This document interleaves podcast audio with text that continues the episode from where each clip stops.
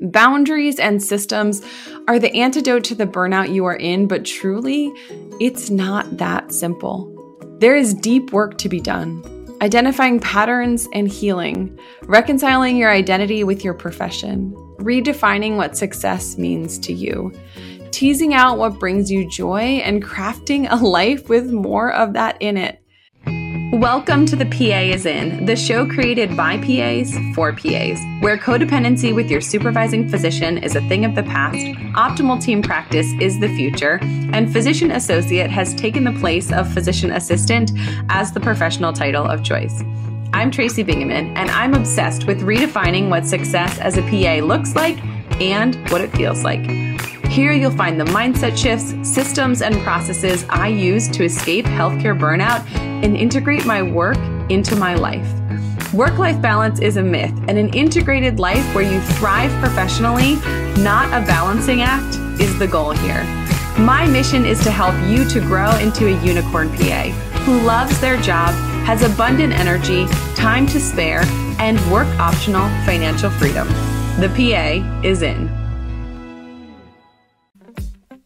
When I graduated from PA school, my mom asked me what I wanted as a gift. I wanted a special piece of medical jewelry that I could wear every day. Searching the internet, I could find one single caduceus necklace, and it was slim pickings design wise. Thankfully, we now have V Coterie, my go to source for everything from adorable medical pins with witty puns and necklaces with charms for every specialty and area of medicine. They are on a mission to heal the healer through thoughtful design for healthcare workers, and V Coterie hits it out of the park again and again. Head to vcoterie.com to check out their latest collection of jewelry. Welcome back to another episode of The PA is In. Today, we are sharing about the cure for burnout.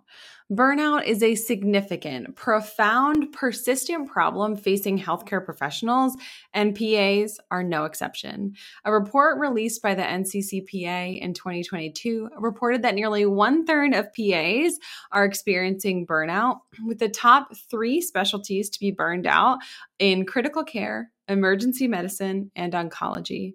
Interestingly, this report tried to spin these numbers as the majority of PAs report job satisfaction and are not suffering from burnout. However, one in three PAs currently report symptoms of burnout on the heels of what is likely the most significant and influential pandemic we will ever experience during our careers. So we know what the problem is, right? It's burnout working in a culture of medicine that tells us more is better and being a badass and working in high acuity specialty is the path to success. Living by the healthcare system's definition of success predisposes us to burnout. And I would even go so far as to say the types of people who pursue medicine are more likely to burn out than other areas of work, but I don't have data to prove that specifically, or at least not yet. In case you haven't tuned into episode 185, Burnout 101, here's a brief refresher of the triad of burnout symptoms. So, the three things that are going to happen if you're feeling burned out is you're going to have this sense of decreased personal accomplishment, emotional exhaustion, and depersonalization. If you don't feel like you're making a difference anymore. If you're wondering if you can keep going at this pace with these demands, if you don't feel as connected to your colleagues or patients as you did, as you once did, you might be burned out. So now what? This episode will answer the question of what to do next if you realize that you are in fact burned out. What if you're sitting there thinking, Tracy, I'm not sure if I'm burned out. How do I know if I'm burned out or not? I want you to check out the burnout risk assessment quiz that I made to help you answer just that question. You can find it linked in the show notes or head to tracybingaman.com slash burnout dash quiz to discover if you're at low, moderate, or high risk for burnout based on answering a handful of questions. So you take the quiz, or you're like, hey, Trace, I don't have to take that quiz. I know for sure that I'm burned out. And you're wondering, what the heck do I do about it? It's time to do some investigation and diagnose the source of your burnout, so to speak. So, here are the three steps to recover from burnout. Step one, identify that you're burned out.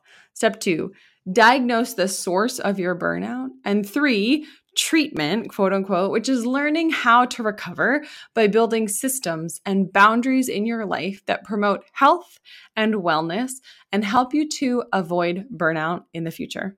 So, first, we're going to unpack step one identify that you're burned out, how you're doing when it comes to emotional exhaustion, this sense of personal connection, and this sense of personal accomplishment at work and also at home.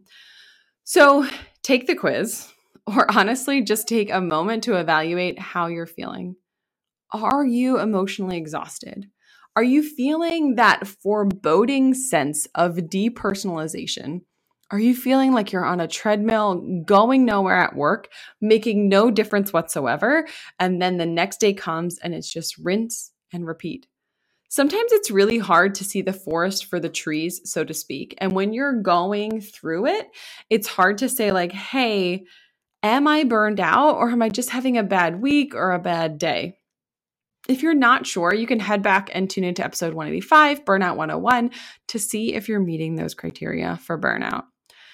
So, if you're not into quizzes or spending time listening to another episode because you're beyond maxed out and you're just at the end of the rope and you cannot possibly do one more thing, I want you to take a moment to trust that intuition and take those thoughts as a sign that you are probably at least a little bit burned out. So now that you know that you're burned out or you're relieved to discover that you haven't, we move on to step two diagnose the source of your burnout. It's time to take a good hard look at your current and past situation in life and at work. Without identifying the source of your burnout, whether it's your habits and baseline tendencies, or your specific department setup, or even a person or persons that you're working with, you'll be at risk of falling into the same trap again. If you feel burned out in your current position, what aspects of this job are making you feel burned out? What do you dread the most? What thing is the most frustrating? If it's a job in the past that caused you to feel burned out and you're still on this journey of recovery, what was it about that job that you think contributed to your burnout? during the season when you were burned out, and whether that's now or previously, what was going on in your personal and professional life that maybe continued to add stress and items to your plate? Now, remember that burnout is this amount of stress that is overwhelming your personal capabilities to deal with and handle that stress. So, what other duties at as a side? What things were happening in your life? Maybe you had a sick or ailing family member. Maybe you had a newborn maybe baby. Maybe you moved. What things were happening? What extenuating circumstances cropped up at work and at home that might have contributed to the burnout? Essentially, what we're looking for here are modifiable risk factors. What are the things in your life that you can change, modify, or adapt to help now or next time? If you feel like your answers are not deep enough or a little bit superficial, maybe not accurate enough to clearly identify the source of your burnout, I want you to take a minute to act like a toddler. Keep asking yourself, why? What exactly? How? Why did that make me feel that way? Who was a contributing factor? What was happening at this time? and identify the things that are deeper, deeper, deeper, the source of your burnout. I want you to consider journaling about your experiences, feelings, and thoughts about your burnout. This is something that can be both cathartic and solidifying. When you put a pen to paper and you write down your thoughts and feelings, sometimes it changes the way that you see them when you actually look at them written down. You can even write a few days or weeks in a row and then review the journal looking for themes, thoughts that repeat, or feelings that crop up again and again, because those are probably strong thoughts and feelings. It's not one size fits all. I truly do not think that there is a one size fits all cure or solution to burnout. I was even hesitant to say these are the three steps to recover from burnout and this is the cure because it depends. It depends on what was happening in your life and at work that led you down that path to being burned out. It depends what you did to contribute to and keep walking down that path instead of stopping or turning around or doing something else. Here's the hard thing about diagnosing the source of your burnout it's different for everyone, and it's almost always multifactorial.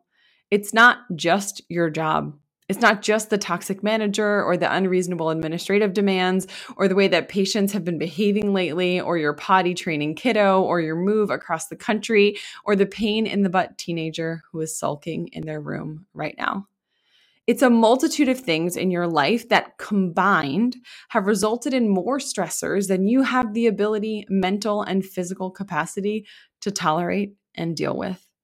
Being able to identify which things resulted in burnout and which are modifiable is the second step on this journey to healing from burnout. Step two can be enhanced through feedback from those in your life. People who you trust empirically, who have your best interest at heart. Soliciting that feedback from those in your life can feel super vulnerable and can honestly be very difficult to do. Try to find someone outside of work who knows you well, whether a partner or a friend who has had a front row seat to your burning out. Ask them what patterns they saw. You can do the same with your work bestie or a close or trusted colleague or mentor inside of your workspace. This person might be able to help you tease out what aspects of your burnout resulted from work systems and healthcare demands, and what ones can be attributed to your specific personality and personal responsibility and the way that you're predisposed to function within that system. It's best to attempt to have these conversations and to seek this feedback with both an open heart and an open mind, which is easier said than done, I know. Two other trusted allies on this journey to healing and identifying the factors that contribute to your burnout are one, a therapist, and two, a coach. Someday I'll do a deep dive into the difference between therapy and coaching, but in short and very brief summary, a therapist helps you to work through what happened in the past and the processing of those things. A coach helps you to create a strategic plan for the future. So, the therapist is past present focused, whereas a coach is present future focused. Now, that doesn't mean coaches don't talk about the past or therapists don't talk about the future, but that is a general kind of breakdown. Your body and mind stores trauma, and therapy can help work through that mental and physical trauma. Coaching, like the services that I offer, is informed by the past, but largely future focused. Some of what coaching as you recover from and work to avoid burnout in the future is covered when we get to step three. It is really, really important to take time to diagnose the source of the burnout so that when you move on to step three, you can focus on recovery and creating systems to prevent future burnout burnout is not something that you want to do again and again. So identifying it is so important and realizing why it happened is so important. But if you don't do step three, you're going to end up burned out again. So, step three, the actual treatment, the actual therapy, the actual recovery is learning how to recover with systems and boundaries and building those systems and boundaries into the fabric of your life so that you can promote health and wellness and avoid burnout in the future. This, my friend, is the hardest part. I am still in it, even though I am teaching from a position of having healed from and being on this journey to healing post burnout. What I have found in this space, it is much easier to talk about a scar than it is to talk about an open wound. So it has been a couple of years since I really crashed and burned, since I was in the depths of burnout. And I do feel like I'm in a good position, but I'm not healed. I'll talk about a little bit later how it's not a destination, but it really is about the journey. So you have these certain predispositions, the incredible, unique aspects of your personality that make you you are also the things that make burnout more likely in your future when it's happened in the past. Unless you are diligent about erecting boundaries and building systems that promote health and wellness in your life, you can get a new job, your kids can outgrow potty training or the toxic teen phase and leave for college, and you are still going to feel burned out, or you're going to have recovered a little and then you're going to burn out again. Self care and rest are so important on this healing journey, but those two things alone are not enough. Even if you're taking care of yourself and making sure your basic needs are met, even if you are resting and diligent about recovery, even if you are listening to your body and mind and seeing what it needs, without systems and boundaries, you'll end up burned out again. And that is not what you want. Now, I realize that this is sounding pretty grim. So let's talk about what you can actually do to prevent burnout in the future. Systems. So, these habits and processes that you build into your life that both set you up for success and put you on the path to wellness. I recently read the book Atomic Habits by James Clear, and he talks about making good habits easy and bad habits hard and setting yourself up an environment for success. And part of that is these habits and processes that help you to walk towards wellness and wholeness and healing. And then there's boundaries. A boundary is a line that marks a limit to an area. Most specifically, in this area, uh, when we're talking about burnout and work, it's a boundary that defines the amount of time that you're willing to give to work, the amount of time that you're willing to be at work whether you're willing to take charting home, and how much you're going to let others have a vote in your life. Honestly, this is the hard part. Making these systems and habits and strategies and boundaries a part of your everyday life is difficult. Creating systems and boundaries in your life takes both diligence and intentionality. It's not this linear health, this linear path to healing. The path to recovery, it's long and winding. It can sometimes feel like 3 steps forward and 2 steps back and 5 more steps forward and so on. You could be walking along feeling great while simultaneously wondering, are we there yet? To yourself and to those around you. Wellness is not a solitary destination that you quote unquote arrive at and then you're just healthy and well forever. Wellness is actually a series of actions, steps, and movement in the direction of health. Each time you take a step forward, each time you take a step towards wellness, you're casting a vote for the whole, well, healed person that you want to be. When you are in this healing and rebuilding journey, there is a part that includes disassembling and questioning the things that you previously thought to be true for sure. This process is exhausting. It's hard. I'm still in the thick of it, and I've been doing it for several years now. It's deep work. It's hard work. It's unpacking what you've believed about your worth and the way that you show up in the world. It's potentially shaking your confidence in having chosen the correct career path, specialty, or setting to practice medicine in. Give yourself as much grace as you would extend to yourself if you were recovering from surgery or an injury. Give yourself the grace that you would a friend or a child of yours who is recovering from a broken heart or a broken bone. Remember that this is a process with forward and backward steps. There is progress and there will be setbacks, and all of that is normal and to be anticipated. Ultimately, wellness is so worth it. Incremental improvements over time lead to big changes in the end. Healing and wholeness are a worthy destination and a goal for us to strive for, whether we feel burned out or not. Boundaries and systems are the antidote to the burnout you are in, but truly, it's not that simple. There is deep work to be done. Identifying patterns and healing, reconciling your identity with your profession, redefining what success means to you, teasing out what brings you joy, and crafting a life with more of that in it. These things are so hard and also so freaking worth it. I was recently asked to do a presentation on burnout and how I found joy at work again. I actually asked them to change the title of my pr- presentation to how I find found joy in work and in life again because truly, I found joy by leaving a job that was severely and profoundly contributing to my burnout, but also I found joy by sparking my interests and pursuits outside of medicine in life. This life is about more than what you do, it's about who you are. Life is about how you feel.